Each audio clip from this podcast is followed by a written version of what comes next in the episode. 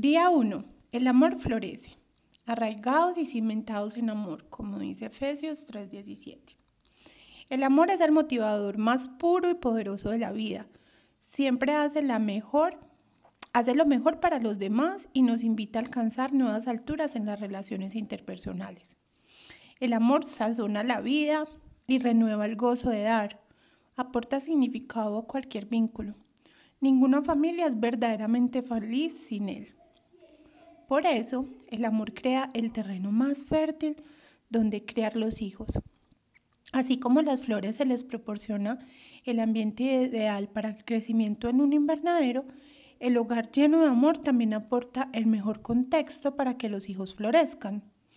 Tus hijos no solo deberían ser el fruto de tu amor, sino también estar profundamente arraigados en el sustento de tal amor, todos los días. Todo niño nace con una sed de amor que dura toda la vida. Su corazón lo necesita con desesperación, como sus pulmoncitos precisan oxígeno.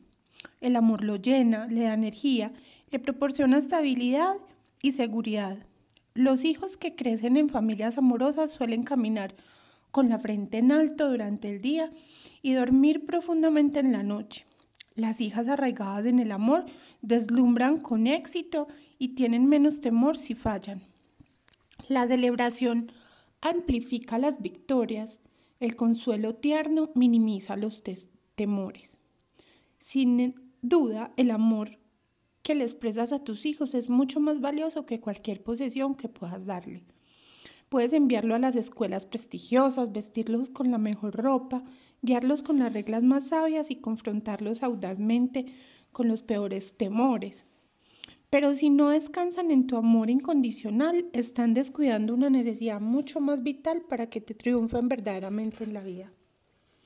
Los hijos ya traen preguntas fundamentales escondidas en el corazón soy importante. Alguien se interesará de verdad en mí. Tengo lo necesario.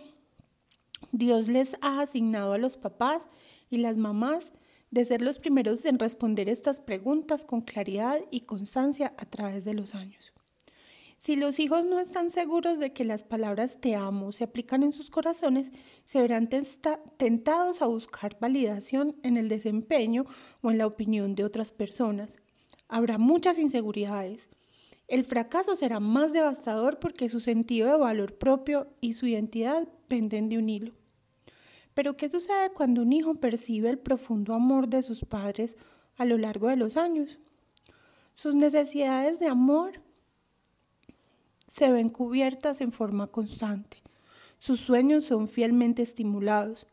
El hijo disfruta la comprensión de sus padres, la hija experimenta su afecto. Estos hijos reciben instrucción y protección. Obtienen disciplina y aceptación. Tienen la seguridad de paciencia y tu perdón. La libertad de abrir el corazón con franqueza sin temor a reaccionar eh, a una reacción desmedida.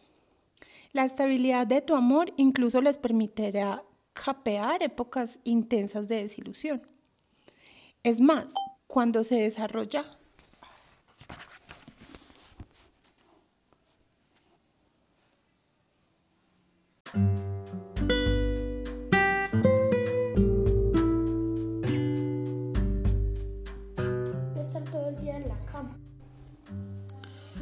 Salmo 95. Dando gracias a Dios. Salmo 95.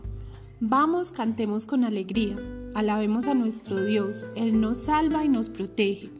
Vayamos a darle gracias, cantemos himnos de alabanza.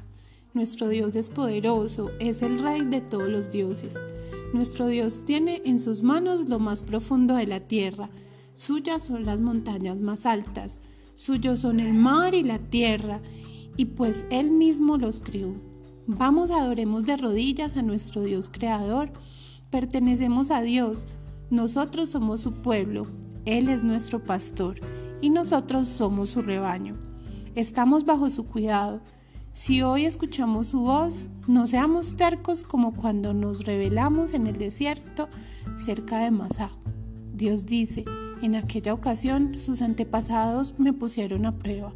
A pesar de que vieron lo que hice durante 40 años, estuve muy enojado contra ellos. Al fin les hice ver que vivían en el error, pues no obedecían mis mandamientos. Por eso, ya enojado, decidí no voy a permitirles entrar en la, en la tierra prometida, donde los habría hecho descansar.